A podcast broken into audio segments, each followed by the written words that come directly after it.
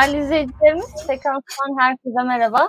Kadınlar ve özellikle anneler için, anne adayları için ya da anne olmak isteyenler için e, önemli bir e, konuyu ele alacağız. Yeni gelişen annelik teknolojilerini, tüp bebek, taşıyıcı annelik, yumurta dondurma, yumurta ve sperm bağışı gibi konuların annelik kutsiyetini nasıl etkilediği yönünde e, konuşacağız. Ama öncelikle bu programa vesile olan Beril, Beril'in e, başladığı bir podcast'tan söz etmek istiyorum. Kısa Dalga Podcast'in adı altında gerçekleştirdiği Annelik Teknolojileri serisini 3. bölümü bugün yayınlandı ve 3 e, bölümdür aslında Beril bu konuyu ele alıyor. E, öncelikle de aslında bu sorumla başlamak istiyorum. Beril e, ne oldu da e, sen böyle bir podcast'te başlamak istedin, bu konuya değinmek istedin? Ya aslında ben işte 35 yaşında olduğum için e, bu e, işte çocuk sahibi olup olmama mevzusu bu yaşlarda çok alevleniyor. Hem aile çok soruyor işte düşünmüyor musun, etmiyor musun, artık zamanı gelmedi mi diye. Ee, hem de e, insan işte etrafında bir sürü arkadaşı çocuk sahibi olunca işte Aa, benim işte e, biyolojik saatim ilerliyor. Acaba yaşım geldi mi? İşte şu an istemiyorum ama 5 sene sonra böyle hisseder miyim falan gibi. E, hmm düşüncelerle ben kendi e, merakımdan e, işte yumurta dondurmayı düşünmeye başladım. Böyle bir şey yapsam mı? Yapmam gerekir mi?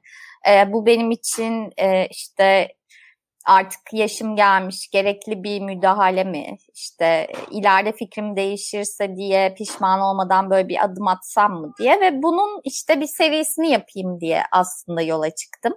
Yani Hı-hı. sadece yumurta dondurma konusunda kendi karar verme sürecimi bir podcast serisi yapayım diye yola çıktım. Ee, ve bu yo yani bu alanda araştırma yaparken e, akademisyenlerle konuşmaya başladım. Hani e, yani kişisel olarak yumurta dondurmuş kişilerle de konuşuyordum. Sonra akademisyenlerle konuştuğumda e, aslında yumurta dondurmanın annelik ve üreme teknolojilerinin çok küçük bir kısmı olduğunu ama önemli bir kısmı olduğunu fark ettim ve konunun çok boyutlu olduğunu anladım. Yani yumurta dondurmak aslında bir gün e, bir noktada işte tüp bebek yapmak anlamına geliyor. İşte e, ne bileyim işte yumurta dondurmak için yumurtaların olması gerekiyor. Yumurtan yoksan yumurta donasyonundan faydalanman gerekiyor falan gibi bir sürü boyutunu fark ettim. Bunun üzerine oturdum dedim ki ben e, bunu e, kendi yumurta dondurma hikayemden daha büyük bir şey var ortada. Ben bunu bir annelik teknolojileri serisi yapayım. E, bu şekilde anılması da aslında benim de çalışırken rastladığım ve hoşuma giden bir şeydi. Çünkü hep üreme teknolojileri gibi böyle çok tıbbi bir ismi varken e, akademide ve işte daha insanların hayatında bunun bir annelik teknolojisi yani annelik üzerinden yürüyen bir şey olduğunu fark ettim. Ee, tabii bana kadınların da üremeyle ilişkisi çok enteresan geldiğinden böyle daha geniş bir şekilde ele almaya karar verdim. Ee, ve 5 bölümlük bir podcast serisi hazırladım. Dediğim gibi 3. bölüm bugün yayınlandı. İşte ilk bölümde e, klasik bir annelik tartışmasıyla çocuk istemek, çocuksuzluk, çocuk istememek aslında hepimizin e, belli yaşlarda kendimize sorduğumuz, belli yaşlarda yani daha doğrusu yaşımız ilerledikçe daha çok sorduğumuz soruları, e, soruların yanıtlarını aramak istedim e, ilk bölümde. E, tabii insan şey diyor yani bu tartışma zaten 50 kere yapıldı. Niye 51. kere yapılsın diyor. Ama şöyle sonuçta hayat değişiyor, hayat tarzımız değişiyor. İşte pandemi gibi bir şey girdi araya ve o zaman e, bu hep alışık olduğumuz, sorguladığımız, didik didik ettiğimiz kavramlar tekrar inşa edilip tekrar sorgulamaya açılıyor.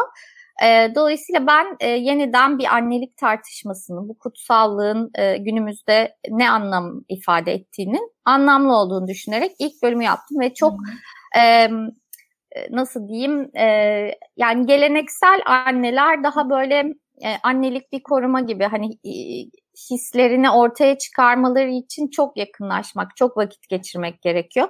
Benim konuştuğum anneler hani geleneksel yanları da olan ama daha böyle e, nasıl diyeyim e, içten samimi böyle daha sansürsüz, daha transparan konuşan annelerde. O yüzden farklı sosyoekonomik gruplardan anneler bence. Farklı hayat tarzları var. E, tabii ki çocuklarıyla ilişkileri, annelikle ilişkileri farklı ama e, ortak yanları bu konuda çok açık olmalarıydı.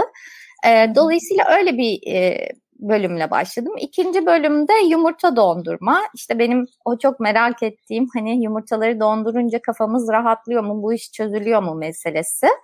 Ee, ve üçüncü bölümde de bugün yayınlanan bölümde de işte yumurta donasyonu ve taşıyıcı annelik. Tabii bu e, işte insanlara çok uzak gelen, hani içine girmeden belki de hiç kimsenin araştırmadığı bir mesele. Hani yumurta dondurmak yine daha e, yaygınlaşmış bir durumda. İşte doktorlar e, kadınlara işte tedavi yani ne bileyim çocuk sahibi olmamış kadınlara bunu düşünebilirsiniz.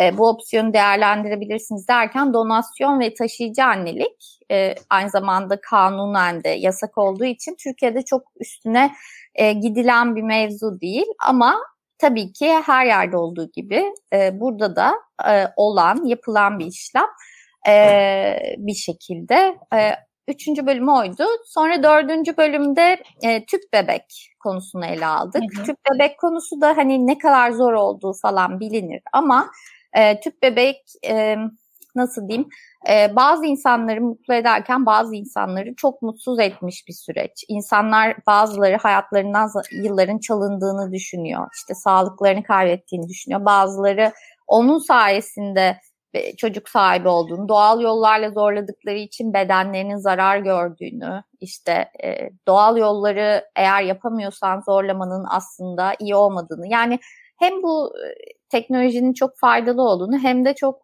e, faydasız olduğunu düşünen insanlar var. O açıdan benim için enteresandı. E, son bölümde evlat edinme ile ilgili. Evlat edinme konusunda da e, yine aslında Türkiye'de tabu olan bir mevzu. Hani ne kadar yaygınlaşsa da hala evlat edinilen, edinilen insanlara e, ne bileyim işte bugün e, politik doğruculuk dediğimiz konu mesela evlat edinilen kişilerle ilgili pek gündeme gelmiyor ama işte onlara sık sık mesela sen işte gerçek annesi ne der diyor. İşte evlat edinen kişiyi gerçek anne olarak görmemek, işte evlat edinilen çocuğa acımak, işte e, evlat edinen kişiye işte merhametli olarak bakmak. Halbuki orada çok daha farklı bağlar, çok daha farklı e, bir birliktelik var aslında. Bir anne çocuk bağı var. Hani bu acıma ve merhametin ötesinde bir bağ. E, bu, bu, buna indirgenmemesi gereken bir bağ. E, ve bunun aktivizmini yapan insanlar var işte sloganları da işte e, evlat edinme de bir doğurma biçimidir şeklinde. E, biraz o dünyaya girdim. Benim için de çok yeni bir dünyaydı. E, hiç düşünmediğim, e, e, hiç yani üstüne yeterince düşünmediğim e, bir konu olduğunu fark ettim. E, ve hani hep en sona bırakılan bir ihtimal olduğunu fark ettim.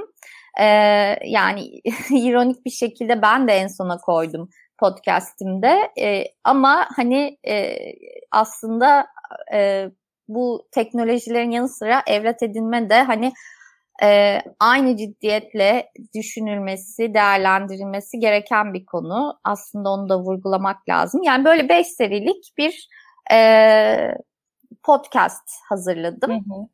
Ee, ve yani bu konuda şunu söyleyebilirim. Ee, bir sürü haber okudum, bir sürü işte video bilmem ne e, izledim. İşte iyi yerlerin yaptığı şeyleri izledim ama bu kadar kapsamlı bir çalışma yapılmadığını gördüm. O da beni çok şaşırttı. Bir boşluğu doldurur diye umut ediyorum. Kesinlikle öyle olacak bence. Çünkü gerçekten bu konu aslında e, gün yüzüne çıkartılıp tartışılmaya bile çekinilen bir tarafı var. Çünkü annelerin e, aslında bunları e, söylediklerinde ya, ya da e, böyle bir problemi olduğunda yani gebe kalma noktasında bir sıkıntısı olduğunda bir kadının bunu ifade etmesi bile o annelik kutsiyetini toplumsal anlamda kaybetmesine neden olabiliyor. Özellikle ben e, mesela çokça görüyorum Aydın Salih e, Salih'in kitaplarını görüyorum. E, bu konuda özellikle çok ciddi söylemleri var mesela tüp bebeğin dinen işte haram olduğu yönünde. Ee, ve aslında şuradan başlamak istiyorum Beril. Ee, anneliğin kutsiyeti toplumda kadınları nasıl etkiliyor ve bu yeni teknolojiler, işte e, gebe kalmaya yönelik geliştirilen yeni teknolojiler bu kutsiyeti nasıl değiştiriyor sence?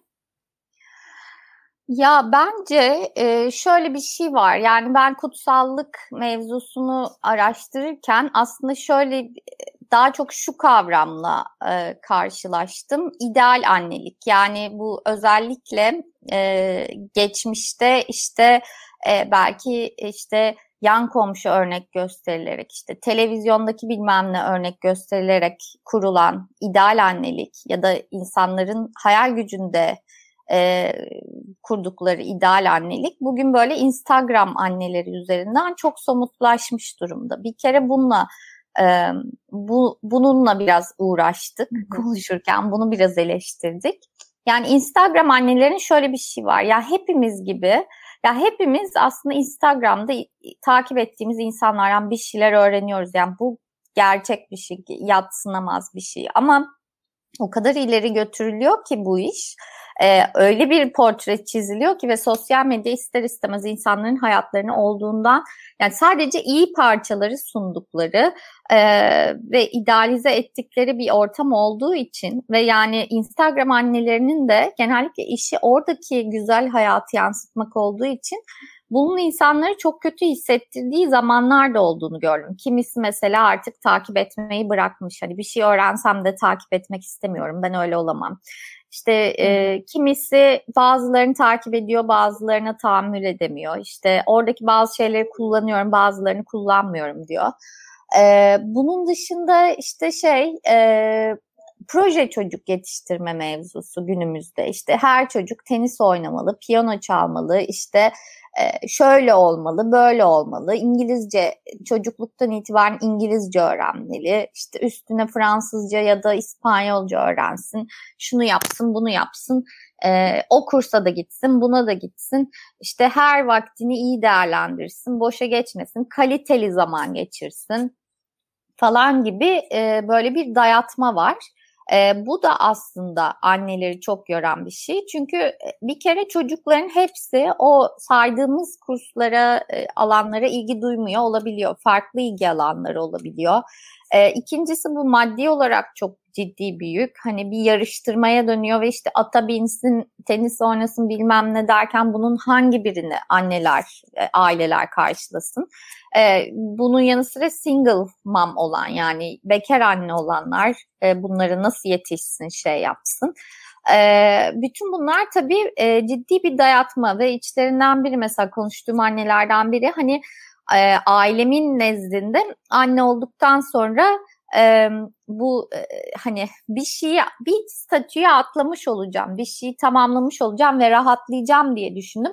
Ama anne olduktan sonra bu sefer de ideal anne olmam gerekiyordu ve ben çocuklarıma bakarken e, bir işte bakıcıdan yardım almak zorunda kaldığım için ya da bir işte aile yakınından yardım almak kaldı kal, e, yardım almak zorunda kaldığım için hep e, kendimi eksik hissettim. Hep e, anne olmakla bitmedi. O bu sefer de ideal anne olma yarışı başladı e, diye anlatıyor. Bir diğer konu veli WhatsApp grupları. Yani veli WhatsApp gruplarında e, işte kimi anne çocuğunun öğlen ne yediğinden işte e, işte derste ödevde hangi e, işte e, ne bileyim hangi şeyi konuyu işlediklerine kadar aşırı ilgiliyken kimi annenin çalışıyor ya da başka ilgi alanları oluyor ve çocuğunu bu kadar yakından takip etmiyor. Ama o yakından takip eden annelerin dayattığı ilgi ve alaka zorunluluğu e, özellikle veli WhatsApp gruplarına çok büyük bir gerginlik yaratıyor. Ve bu veli WhatsApp gruplarında e, bununla mücadele edemeyen annelerin e, çoğu zaman susması ve çekilmesi gerekiyor. Ve hani orada aslında takdiri o en ilgili, en alakalı, en çok yazan anneye bırakmaları, o hakimiyeti oraya bırakmaları gerekiyor bir şekilde. Yani bir orta yol bulunamıyor. Bunu anladım. E, bunun yarattığı gerginlik sebebiyle bazı okulların sadece application'la e, velileri bilgilendirdiğini öğrendim. Örneğin ve application'lar üzerinden işte çocukları bu öğlen bunu yedi, yemedi, kustu, bilmem ne oldu, iyiydi, kötüydü, okudu, ödevini yaptı, yapmadı, notu şu gibi bilgilendirmeleri daha bireysel yaptığını öğrendim. Ee, sanırım biraz daha buna evriliyor WhatsApp grupları, daha çok app'lere yani uygulamalara hı hı. evriliyor. Onu anladım. Ee, onun dışında e, çocuksuzluk meselesi de vardı bu ilk bölümde. Ee, yani çocuksuzluk meselesi zaten başlı başına bir şey. Hani hani çocuk sahibi olmayacak mısın? Neden olmayacaksın? İşte sen üremek istemez misin? Senin şeyin olmasın Sen eksik kalacaksın. Zaten bunlar toplumsal yargılar ve en modern ailelerde bile karşılaşılan e, ve dayatılan e, normlar diyebiliriz. Ama hani buna dik durup çocuk sahibi olmayan e, insanların bir diğer e, mücadelesi aynı zamanda çocuk sahibi olan annelerin de bir diğer mücadelesi e, bekar ve çocuklu kadınlar arasındaki ilişkiler. Yani ben kendi hayatımda da çok gördüm. İşte çocuk sahibi olmakla birlikte insanın hayatı çok değişebiliyor ve arkadaşlıkların arasında bu farklılıklar e, ciddi uçurumlar yaratabiliyor. Birisi bebeğin bokuyla ilgilenirken affedersiniz. E, birisi işte ne bileyim bilmem ne konseriyle ilgileniyor ve bu iki insanın arasındaki uçurum giderek artıyor. E, dolayısıyla e, yani o arkadaşlıkları kurtarmak, devam ettirmek, yürütebilmek için annenin de bekar arkadaşında ciddi çabalar sarf etmesi gerekiyor. Biraz aslında e, anneler anne olduklarında bir şey bir norma doğru ittiriliyorlar ve oraya Hı-hı. direnen anneler hani eski çocuksuz hayatlarından kalan şeyleri devam ettirmek isteyen annelerin e, biraz direnmesi gerekiyor normlara. Bekar kadınların da daha destek e, gösteren, daha anlayışlı olması anne olmayan kadınların e, çocuklu görüşmelere daha açık olması gerekiyor. Bu ciddi bir gerilim kadınlar arasında. Bundan da bahsettik. E, artık gerisini de podcast'ten dinleyebilirsiniz. evet, evet. Şimdi bir de işin şu tarafı var. Yani gebelik bu kadar önemseniyor toplumda, teşvik ediliyor, yapılması isteniyor ya da e, herhangi bir sağlık problemi olmamasına rağmen e, anne olmayı istemeyen kadınların e, bir nevi baskı altına alındığını görüyoruz bu tarz söylemlerle. Ancak e, bu annelik teknolojilerine de toplum bir o kadar ön yargılı. Yani kişinin gebe olmasına, kadının gebe olmasını istemek ve onun yolunu aramasına karşı birçok hem yasal hem de e, yasal olarak göremediğimiz, toplumsal olarak var olan birçok engel var. Örneğin e, bu konuda yumurta dondurmaya ilişkin belirli e, yasal kısıtlamalar var. Tüp bebek uygulamalarına ilişkin belirli kriterler var en azından. E, bunlar hep zorlaştırıcı önlemler olarak karşımıza çıkıyor. E, bu konuda toplumda neden mesela hükümet bu kadar gebeliği teşvik etmeye yönelik politikalar izlerken bunları sence kısıtlamaya gidiyor? Ya anneliğin idealize edilmesi gibi hamileliğin idealize edilmesi de var. İşte ee, mesela ben çok sorunsuz yaşadım. Ben hiç kilo almadım. Ben hemen kilolarımı verdim. Ben hemen emz ben şu kadar ay emzirdim gibi e, idealize edilme ve baskı oluşturan durumların yanı sıra işte ben işte hemen ilk denemede hamile kaldım. Bilmem ne bilmem ne. Yani hemen hamile kalmak, kolay hamile kalmak da idealize edilen e, bir durum.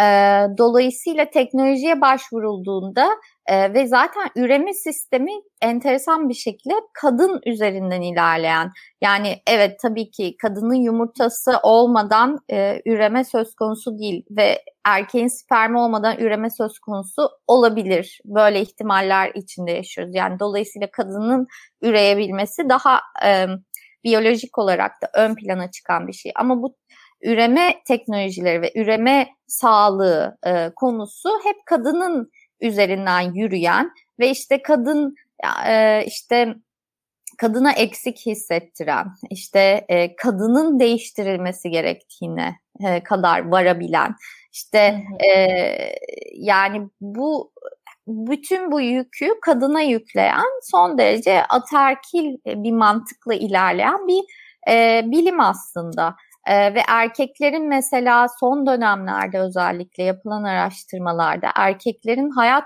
tarzlarının da üremeye çok e, e, ciddi etkileri oldu. İşte alkol kullanımı, işte yaşam tarzı, spor yapmaması, beslenmesi, işte ne bileyim işte sigara kullanımı veya diğer dış etkenlerin de aslında çocuğun sağlığı üzerinde ciddi etkiler yarattığı e, ortaya çıkıyor. Ama bunlar çok yeni çalışmalar. Ondan önce hep kadının hayat tarzı e, çocuk üzerinde etki yaratıyor şeklinde bir algı var. Zaten bugün hamile bir insanın sigara içtiği zaman toplumun hiçbir bireyi tarafından affedilmeyeceği, işte bir kadeh bir şey içti hiç işte affedilmeyeceği gibi e, ciddi konular var. Yani hani hem böyle feminizm e, benim bedenim benim benim kararım derken hem de hamile kadının e, bedeni üzerinde ciddi bir tahakküm söz konusu. Yani çocuğu adına ve kendi adına yanlış kararlar verme ihtimalinin dahi düşünülemeyeceği bir e, ne diyeyim bir e, baskı söz konusu. E, dolayısıyla yani oradan başlıyor aslında bütün bu mevzular e, ve ondan sonra e, yani şöyle söyleyeyim teknolojilerin kullanımı zaman teknolojinin kullanımı meselesinde e, yani aslında eskisi kadar tabu değil tüp bebek yapmak. Çünkü eskiden mesela derlerdi bak işte o tüp bebekmiş, tüp olmuş falan. Hani böyle gizli e, bir şekilde dile getirilirdi ve hani sanki tüp bebeğin diğer bebeklerden farklı bir özelliği olması aranırcasına o bebeklere bakılırdı. Bir, bir, bir tabuydu. Şimdi daha açık konuşulabilen bir süreç. Ama tüm bunlara rağmen e, yine de ya çok yaygınlaşmış olmasına rağmen devletin tüp bebeği desteklemesine rağmen e, hala e, zorlu bir süreç olduğundan e, başarı başarı da tırnak içinde yani doğumla sonuçlanma oranları düşük olduğundan e, aslında tüp bebek e, süreçleri de e, daha gizli aile içinde tutulan çok insanlarla paylaşılmayan Hani o doğum gerçek daha doğrusu gebelik gerçekleşene kadar gerçekleştiğinden emin olunana kadar kimseye söylenmeyen e, süreçler olarak ilerliyor. E, yumurta dondurma zaten bir kadın bağımsızlık hikayesi. Dolayısıyla bu aslında daha sosyo-kültürel olarak e, üst sınıflarda, üst gruplarda yer alan kadınların konuşturduğu ve yaptırdığı bir şey. Çünkü buna devlet destek olmuyor. E, dolayısıyla kadınların bunu para ödeyerek yapması e, ve bunu bir bireysel bağımsızlık olarak görmenin sebebi şu. Şu anda çocuk yapmak istemiyorum, ileride yapmak istiyorum diyebilme lüksüne sahip kadınların e, yaptırdığı bir işlem. Ee, ve e, yani özellikle psikolojik etkisi çok yüksek bir işlem. Dolayısıyla hani bunun psikolojisiyle e, gerçekten mücadele eden kadınların e, hani sağlık olarak da e, psikolojik olarak da bununla mücadele eden kadınların başvurduğu bir yöntem. E, ikinci bölümde e, bunu hem e, bir doktorumuzla hem e, bunu yaptıran bir e, bir kişiyle konuşuyoruz. Bu konuda çalışan akademisyenlerle de konuşuyoruz. E, yumurta dondurmanın ben e, ya şunu öğrendim. Yumurta dondurmak aslında son 10 yılın teknolojisi. Çünkü yumurta vücuttaki en büyük hücre. Dolayısıyla yumurtayı dondurmak çok zor. Son 10 yıla kadar sperm senelerdir 70'lerden beri dondurulurken yumurta sadece son 10 yıla kadar başarılı bir şekilde dondurulabiliyor. Hala bugün dondururken e, laboratuvara iyi bir yere gitmek e, emin olunan bir yere gitmek gerekiyor. Çünkü dondurmak ve çözmek gerçekten ciddi e, nasıl diyeyim tecrübe isteyen bir işlem. E, kolay değil. E, ikincisi e, yumurta donduranların hala birçoğu yumurtalarını kullanmıyor. Yani bu belki ileride kullanacaklarından olabilir ya da belki de e, o sırada hamile yani çocuk yapmaktan vazgeçmelerinden ya da doğal yollarla hamile kalmış olmalarından olabilir. Dolayısıyla kullanım oranı hala dondurma oranına göre oldukça e, düşük. E, bu biraz şey gibi geliyor bana. Bir e, ihtimal var ve bu ihtimaliyle bir yatırım yapmak ileride hani hiç yatırım yapmamış olmak ve pişman olmaktan iyidir gibi e, bir şey hissettim. Ama Türkiye'de şöyle bir problem var. Aslında biz e, doğduğumuz zaman böyle işte milyonlarca yumurtayla doğup işte e, regl olduğumuz gün e, o yumurta sayısı 350 binlere kadar düşmüş olup ve zaman içinde sürekli yumurtalarımızı kaybeden e, bir cinsiz, evet bir cinsiz. E, kadınlar olarak. E, ve yumurta hani yumurta sayısı bir şey. Bir de bunun rezervi yani üremeye uygun yumurta üretme sayısına da yumurta rezervi deniyor. E, ve Türkiye'de hani bütün bu e, üreme teşviklerine rağmen e, sağlıklı olmayan bir kadın yumurtalarını donduramıyor. Örneğin 20'lerinde bir kadının yumurtalarını dondurduğu zaman ileri yaşta hem çok fazla yumurta dondurabiliyor bir seferde. Hani bu işlemi Hı-hı. çok fazla tekrarlaması gerekmiyor. Hem de çok daha e, kalitesi yüksek Verimli. yumurtalarını. Evet, daha e, döllenmeye daha elverişli yumurtalarını, e, daha taze yumurtalarını dondurmuş oluyor. Dolayısıyla ileride bunlardan e, hamile kalma olasılığı oldukça artıyor. Ama e, Türkiye'de sağlıklı kadınların e, yumurtalarını dondurması yasak. Dolayısıyla kadınlar yalnızca e, işte e, yağ rezervlerinde bir azalma varsa, erken menopoz gibi e, riskleri varsa, ailede görülmüşse e, ya da işte kanser gibi ciddi tedaviler görüp yumurta rezervlerini azaltacak tedaviler görecekse yumurtalarını işte e, doktorlar kurulunun raporunu alarak dondurabiliyor. Ee, diyeceksiniz işte Kıbrıs'ta dondurabilir, başka bir ülkede dondurabilir. Ama Türkiye'de aslında kanunen yurt dışındaki üreme teknolojilerini kullanmak yasak. Yani onları kullanıp işte Türkiye'de işte çocuk sahibi olmanız kanun üzerinde e, bir şekilde engellenmiş durumda. Ama bunu bir şekilde bir, bir, bir yoldan da insanlar yapmaya da devam ediyor. Çünkü yani mesela Kıbrıs'taki teknolojiler çok ilerlemişken Türkiye içindeki e, kurumların teknolojileri o kadar ilerlememiş olabiliyor. Ayrıca Kıbrıs'ta tabii ki e, Türkiye'deki kadar çok fazla e, koşul öne sürülmüyor. Yani bunları hem teknolojileri kullanmak için hem ileride değerlendirmek için. Örneğin Türkiye'de yumurtanızı dondurduğunuz bir şekilde ileride o yumurtayı kullanmak için evli olmanız gerekiyor. Yani e, her türlü tüp bebek işlemi için ya da bu tip teknolojilerden faydalanabilmek için evli olmanız gerekiyor. Yani Türkiye'de aslında evet üremeyi destekleyen ama bir şekilde idealize eden bir politika var. Ee, bunu tabii biz çok konuşmuyoruz. Ay 3 çocuk yap dedi, 5 çocuk yap dedi, şöyle dedi, böyle dedi düzeyinde kalıyor. Ama e, bir yandan da çok kontrollü ve idealize edilmiş bir üreme biçimi e, aslında e, politika haline gelmiş durumda. Dolayısıyla ayrıca kadını özgürleştiren e, ve belki de psikolojik olarak e, farklı yerlere götüren e, işte e, başka şeyleri öncelemesine imkan veren yumurta dondurma gibi teknolojilerin de e, bir şekilde e, amacına hizmet edemediğini, yalnızca hani sağlıklı olmayan kadınlar için kullanılabildiğini görüyoruz. E, bu da aslında o politikanın bir uzantısı. Dolayısıyla dediğin gibi hem bir çelişki var gibi görünüyor ama aslında bu çelişki dediğimiz şey de e, politikanın bizzat kendisine Hı-hı. işaret ediyor. Evet. Kesinlikle bu durum kadınların e, daha da özgürleşmesi ya, ya da özgürlüklerini tam anlamıyla kazanması adına bir engel teşkil ediyor. Ve biz kadınlar aslında tam böyle e, yaşımızın en verimli anlarında yapabileceğimiz şeylerin en fazla olduğu, eforumuzun en güçlü olduğu anlarda e, böyle bir durumla karşılaşmayı istemiyoruz. Yani bu nedenle e, gebeliği düşünmeyi erteleyebiliyoruz. Bu çeşitli e, eğitim e, sebebiyle olabiliyor, kariyer e, gelişimi için olabiliyor. Evet. Ve tabii ki de e, son zamanlarda da özellikle dünyada infertilite durumu yani kısırlık durumu çok yaygınlaşmış durumda.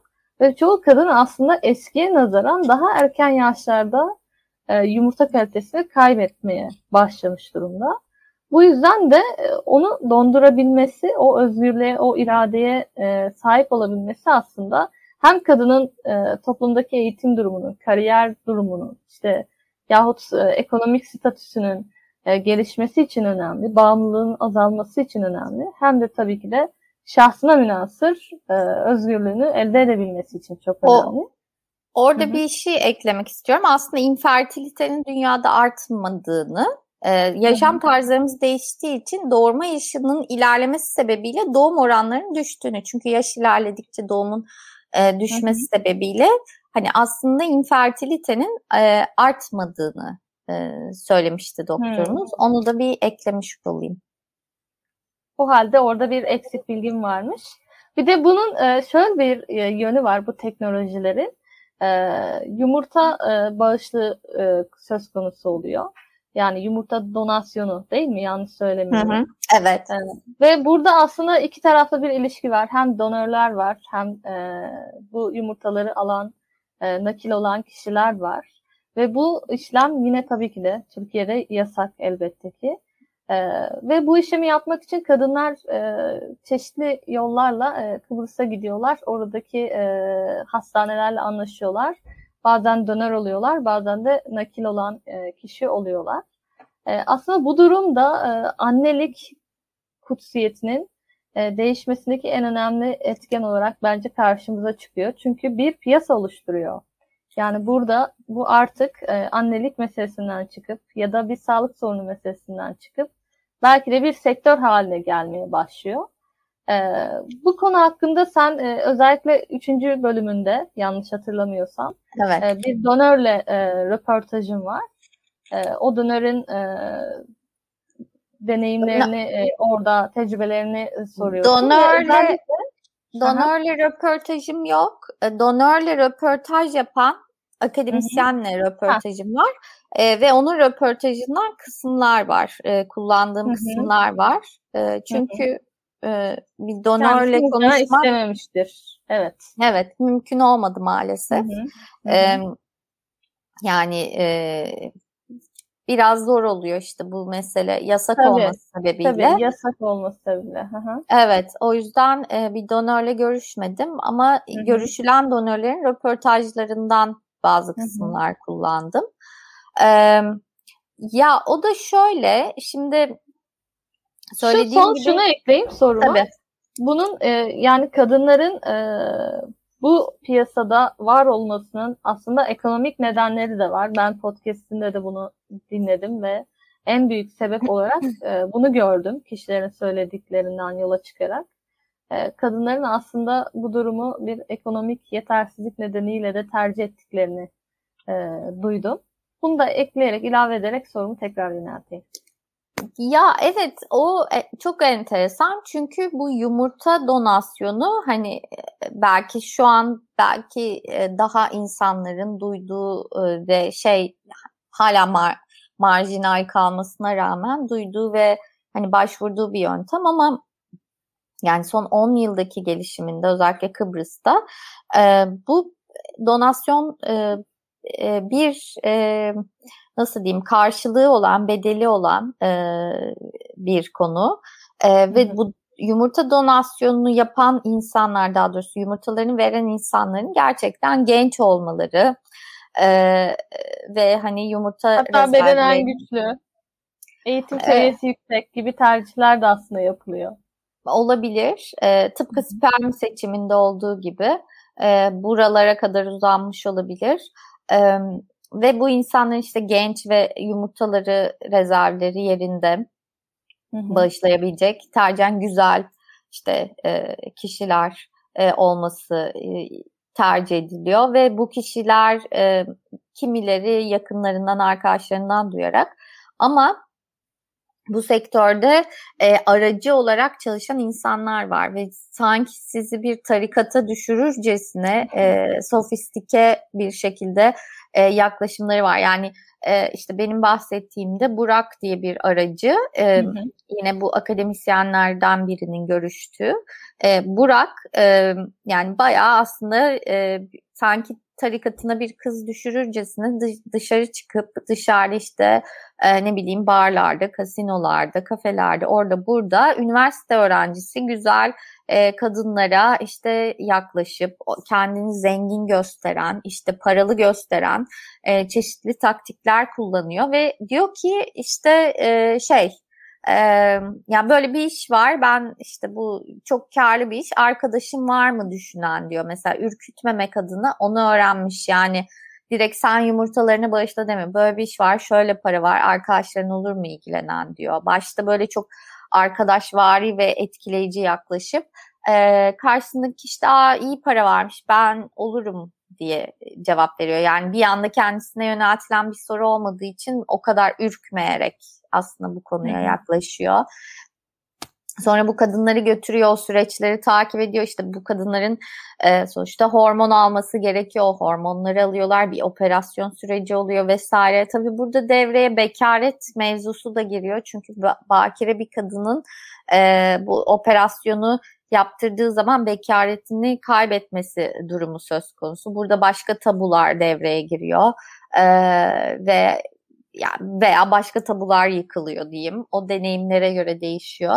Ee, ama bir yandan da kadınlar bunlar bu e, yöntemle e, yani geçici bir iş olsa da belli bir süreç için para kazanabiliyorlar. Kimisi bir e, kimisi bir kere yapıyor, kimisi iki kere, kimisi düzenli olarak yapıyor. İşte arada birer ay ara veriyor. Diyor ki işte bu hormonlar bana çok zarar vermesin diye şöyle diyor. Kimisi e, doktor kontrolüne bile gitmeyen, jinekoloğa bile gitmeyen bir e, durumda. Dolayısıyla kendini aslında şanslı hissediyor. Bu vesileyle e, doktor kontrolüne giriyorum, sağlığım kontrol altında diyor. E, bunu yani çok garip bir şekilde e, bu, yumurta bağışı da e, ve e, taşıyıcı annelik de hani böyle kadınların kafasında da dışarıda da e, cinsellikle bağdaştıran yani bu kadın yumurtasını satıyorsa her şeyini yapar ya da bu kadın taşıyıcı annelik yapıyorsa her şeyi yapar seks işçisidir vesaire gibi bir eşleştirme var ve kadınlar bunlardan e, rahatsız oluyorlar. Mesela bir birisi işte röportaj e, yapılan birisi işte yumurtalarını bağışlayan ben kötü yola düşebilirdim düşmedim onurumla yumurtalarımı satıyorum üniversitemi ödüyorum diyor. İşte hı hı. E, yani böyle bir e, hani e, bunu böyle bir e, kabul ettir yani bunu çok paylaşmıyorlar etraflarıyla ama paylaştıkları zaman sence yanlış bir şey mi yapıyorum? İşte ben kötü biri değilim, ben de yardımcı oluyorum, başka bir kadın benim sayemde anne oluyor, kendimi destek hissediyorum gibi bir manevi e, de, yani manevi e, bir yan arıyorlar yaptıkları işlerde. Hı hı. Ee, onun dışında taşıyıcı annelik de tabii bununla çok alakalı. Çünkü taşıyıcı annelikte de işte yumurta donasyonu da kullanılabiliyor. Annenin e, anne olmak isteyen kişinin e, yumurtası taşıyıcı annede kullanılabiliyor. E, veya taşıyıcı annenin bizzat yumurtasıyla çocuk yapılabiliyor. E, dolayısıyla bu ikisini aslında birbirine yakın bir anlamda e, teknolojiler olarak görüyorum. Taşıyıcı annelik de yine yani yumurta donasyonu gibi Türkiye'de yasak bir işlem. Kıbrıs'ta yapılan bir şey ama Türkiye'de tabii ki bunu yapan insanlar var bunu e, yapmak için ilan veren insanlar var. Bunlara zaman zaman operasyon düzenlendiği de oluyor. Daha çok internetten e, bu ilanları veriyorlar. Özellikle ekonominin sarsılmasıyla birlikte artmış durumda e, ve e, taşıyıcı anneler de aynı şekilde işte e, verdikleri ilanlar karşısında işte e, cinsel ilişki teklifleri gibi şeyler alıyorlar ama yaptıklarının bununla alakalı olmadığını aslında kutsal bir şey. Toplum nezdinde kutsal bir şey. Yani bir üreme e, eylemi içinde olduklarını anlatmaya çalışıyorlar. E, böyle şeylerle karşılaşıyorlar ve rahatsız oluyorlar. E, bunun dışında tabii taşıyıcı annenin ekonomik olarak buna ihtiyacı olması ve e, bu ebeveynlerin taşıyıcı anne ile çocuk sahibi olan ebeveynlerin onun üstünde kurduğu e, hükümdarlık var. E, bu sosyal statü farkı, farkı, maddi durumların farkı taşıyıcı annenin e, bunun altında ezilmesine, işte e, onların çizdiği kuralların dışına çıkmamasına sebep oluyor. E, ama yani maalesef işte ekonomi mevzusu yani e, geçinme, hayatta kalma, işte ço- diğer çocuklarına taşıyıcı olmadan kendisi için yaptığı çocuklara e, sahip çıkma arzusu o kadar yüksek ki e, bütün bu tahakkümler e, kabul ediliyor. E, böyle bir durum var aslında. Ar- arada çok ciddi bir e, problemli, hiyerarşik bir ilişki var ve yani hani bu kanunlarla düzenlenen bir ilişki olduğu zaman belki daha eşit bir durumdan söz edilebilir. Ama hı hı. E, kanunlarla düzenlenmeyen ve yasaklanan bir ortamda e, taşıyıcı annelik yapan kişinin de ister istemez durumu daha da kötü bir hal alabiliyor. E, ve taşıyıcı annelikte de evlat edinmede de mesela doğrulup evlatlık verilen çocuklarda da e, hep şu yapılıyor. Çocuk doğduktan sonra e, direkt anneye anneyle hiçbir ilişki kurmadan hemen doğum haneden alındığı gibi e, ebeveynlere sahiplenen ebeveynlere veriliyor. Ee, ve ebeveynler de e, tıpkı o gün doğurmuş gibi buna hazırlanabiliyor. Yani kurdelelerini takıp işte loğusaymışçasına giyinip şey yapıp o bebeği karşılıyorlar, partiler yapıyorlar. Yani o bütün o seremonileri yaşamaya ve yaşatmaya çalışıyorlar. Çünkü onlar da e, o bebeğin gerçek gerçek annesi olduklarını e, bütün herkese duyurmak istiyorlar. E, işte e, yani çok çok enteresan bir mevzu. Bilmiyorum ben araştırdıkça çok e, gerçekten hiç e, duymadığım, hiç haberdar olmadığım bir sürü e, pratikten, sorundan haberdar oldum. Ee, yani tabii ki de çok daha derinlemesine araştırıldıkça çok daha farklı boyutları ortaya çıkabilir. Ee, ama yani bütün bunların e, benim yaptığım çalışmada özellikle ortak noktası annelikti. Yani kim anne kim değil işte yumurtayı veren mi anne, bebeği taşıyan mı anne işte e, ama bütün bu teknolojilerde yer alanlar şey diyorlar hayır yani bebeği sahiplenen ve büyüten anne işte E, yani bu ama bunun yükü hepsinin üstünde bir yandan da işte hani ben yanlış bir şey yapmıyorum e, açıklamasına hep ihtiyaç duyuyorlar. E, o da enteresandı diyebilirim. O da e, onu görmek de benim için çok enteresandı. Ve aynı zamanda burada şöyle bir durum var. Şimdi Mehmet Bey de yazmış e, yorumlarda gördüm. Satın almak veya satmak işte vicdanen rahat olamaz insan bunu yaptığı takdirde demiş. Hı hı. Ya Tabii ki de e, bunun e, vicdanen e, garip gelen, tuhaf gelen yanları olabilir size ama esasında anneliği anne yani bir anneyi anne gibi hissettiren şey o çocuğu birincisi taşıması. Çünkü hormonal olarak onu anneliğe hazırlayan, annelik duygusuna hazırlayan şey o çocuğun emri olarak kadının vücudunda büyümesi, gelişmesi.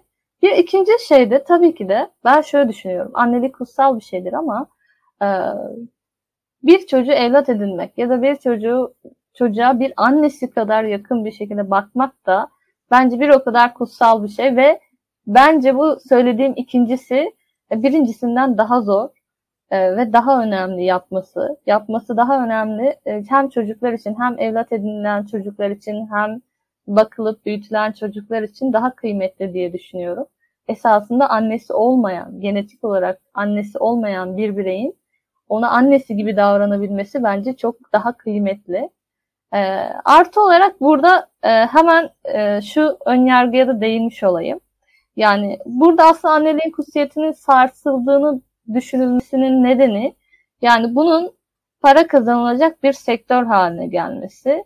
İşte kadının vücudunun ve üreme kapasitelerini araçsallaştırması esasında. Sence bu bir araç araçsallaştırma mı Beril? Ne düşünüyorsun bu konuda? Ya ben bir kere anneliğin kutsal olduğunu düşünmüyorum. Yani bir insan anne olduktan sonra kutsal bir varlığa dönüş, dönüşme e, zorunda hissediyor olabilir ya da o kafaya girebilir ama öyle değil bence. Yani insanların kötü anne olmaya da hakkı var. E, ne bileyim yanlış yapmaya da hakkı var. E, bütün o çizilen e, ve atfedilen kutsallığa e, karşıyım ben. Hı hı. Bunu kabul etmiyorum. anne olmayan e, yani biyolojik anne olmayan birinin anne olmasının daha zor olduğu fikrine de artık katılmıyorum. Yani belki başta bana da kendim açı, kendi açımdan düşündüğümde nasıl olur falan filan gibi e, daha zor olmalı gibi gelirken e, evlat edinme bölümü de var bu seride. Beş bölümlük dediğim gibi son bölüm.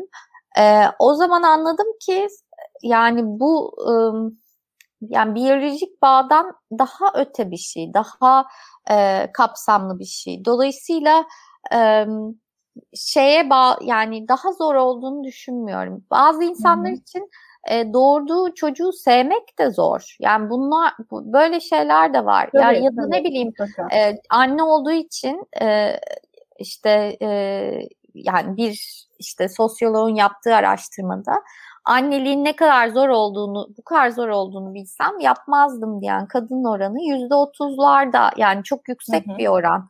Yani keşke olmasaydım diyen insanlar da var. Yani bunlar hala çok büyük tabular ve çok nadiren aslında e, insanları konuşturabildiğimiz konular. Çünkü o annelik kutsallığı yüzünden de aslında konuşulmayan konular. E, dolayısıyla e, ben e, yani o ona katılmıyorum aslında. Onu bir söyleyeyim. Hı hı. E, araçsallaştırması konusu çok büyük bir tartışma. Yani bunun işte kapitalizmin kadın bedeni üzerindeki e, türlü türlü faydalanma yolları, kadının etinden, sütünden, yumurtasından faydalanma e, yolu olarak gören, bunun kadın bedenini ve üreme e, kapasitesini metalaştıran e, sistemler olarak gören var.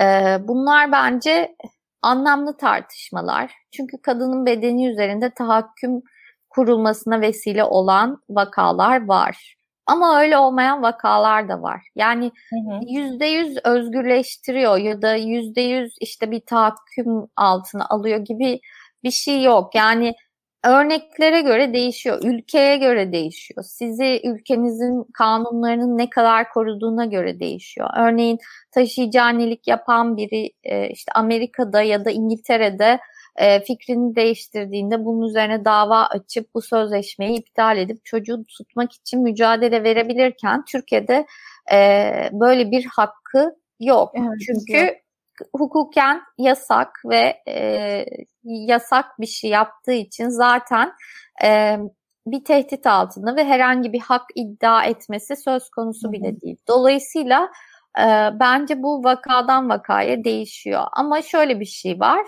Bu teknolojiler sayesinde e, annelik, e, anne olmak isteyip olan bu teknolojiler sayesinde yumurtasını dondurup bir sigorta gibi bakan, kafasını rahatlatan, artık birlikte olduğu erkeklere potansiyel bir e, işte baba olarak değil de birlikte olduğu bir erkek gibi bakan, farklı bu konuda rahatlayan, üstündeki baskıyı atan insanlar da var. Dolayısıyla, dolayısıyla böyle bir skala ve herkes için farklı sonuçları olabiliyor diye cevaplayayım. Evet. Ama bu an çok anlamlı bir tartışma bir yandan. Hani Hı. hep sürdürülmesi gereken e, bir tartışma.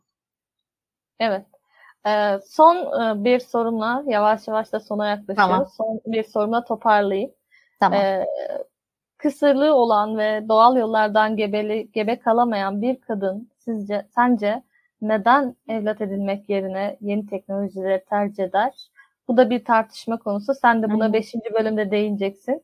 Evet. Zannediyorum ki henüz yayınlanmadı. E, evet. Bu konuda e, evlat edinmek e, noktasında da bir, bir takım engeller var. Bunlar nelerdir? Kısaca bahseder misin? Tamam. Ee, ya şöyle hep insanların aklında işte çocuğum benim kanımdan olsun, benim işte canımdan olsun, benim şeylerimi taşısın e, gibi bir e, algı, bir e, ne diyeyim, e, bir bu da bir çeşit bencillik aslında. Ben üremek istiyorum ve benden olsun, benim kanımdan olsun gibi bir yaklaşım var.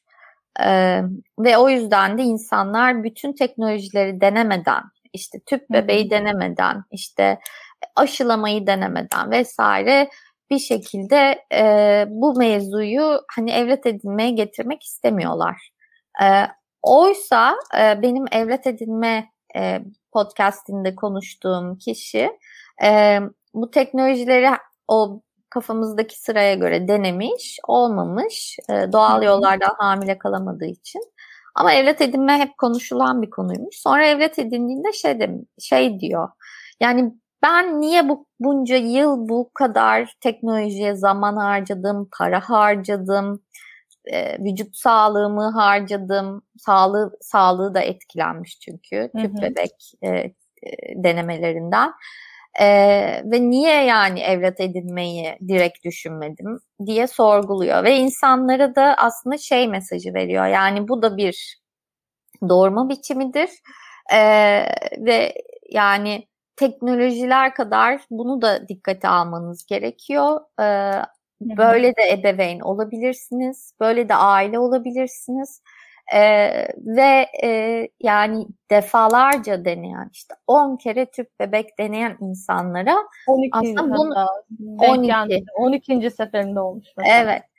Yani bunu kendinize yapmayın. Hani bu buna değmez. Yani evlat Hı-hı. edinince zaten e, aile ol, olabilirsiniz ve e, bunu e, yani bir işte sevemem, edemem gibi bir şey bir şey söz konusu değil. Siz aile olmak istiyorsanız öyle de aile olabilirsiniz, böyle de olabilirsiniz ve bu e, kendinize bunları yaşatmak zorunda değilsiniz diyor. Çünkü tüp bebek süreçleri dediğim gibi hani yüzde 50-60'a varan e, başarı oranı işte gebelikle sonuçlanma hı hı. oranı verilse de genelde ilk 2-3 denemede başarısız olan işte e, düşük yapılan e, dolayısıyla psikolojik etkileri çok ağır olan aynı zamanda işte çok ciddi paralar harcanan e, acı veren özellikle kadınlara çok acı veren e, bir süreç. Yani bunu buna gerek yok diyor. Yani evlat edinmeyi e, düşündüğünüz ve adım attığınız zaman başka bir şeyle karşılaşacaksınız diyor. Ama evlat edinmede şöyle bir sorun var Türkiye'de. E, belli bir yaşı dolduran e, insanlar evli de olsa bekar da olsa hatta bekar erkeklere de artık evlat edinme imkanı tanınıyor. 2-3 e, erkek o şekilde e, evlat edinebildi. E, ama şöyle bir problem var. E, bırakılan e, yani sosyal hizmetlere bırakılan çocuklar genellikle e, aileleri tekrar geri alacakları umuduyla onların evlat verilmesine izin vermiyor. Dolayısıyla sadece yani koruma, e, koruyucu aile olarak çok sayıda çocuğa erişebilirken, beklemenize gerek yokken evlat edinmeyi düşündüğünüz takdirde e, gerçekten çok az sayıda çocuk ve bebek olduğu Hı-hı. için e, uzun yıllar sırada beklemeniz, 3 yıl, 5 yıl sırada beklemeniz gerekebiliyor. E, ama sosyal hizmetler dışında hani dışarıda hamile kalmış e, ve çocuğunu istemeyen bir anne de e, ya da bir çift de e, çocuklarını e, yine sosyal hizmetler kurumu vasıtasıyla evlatlık verebiliyor. Hı hı. Evet. E, bugün detaylı bir şekilde annelik teknolojilerini, annelik kutsiyetinin e, ne anlama geldiğini, ne ifade ettiğini bizler için konuştuk e, Beril'le beraber. Beril'in podcastini mutlaka dinleyin. E, gerçekten seveceğinizi düşünüyorum. E, takip edin. Kısa Dalga Podcast kanalında yayınlanmakta diyeyim. Ve e, bir sonraki bölümde görüşmek dileğiyle. Herkese iyi akşamlar. İyi akşamlar.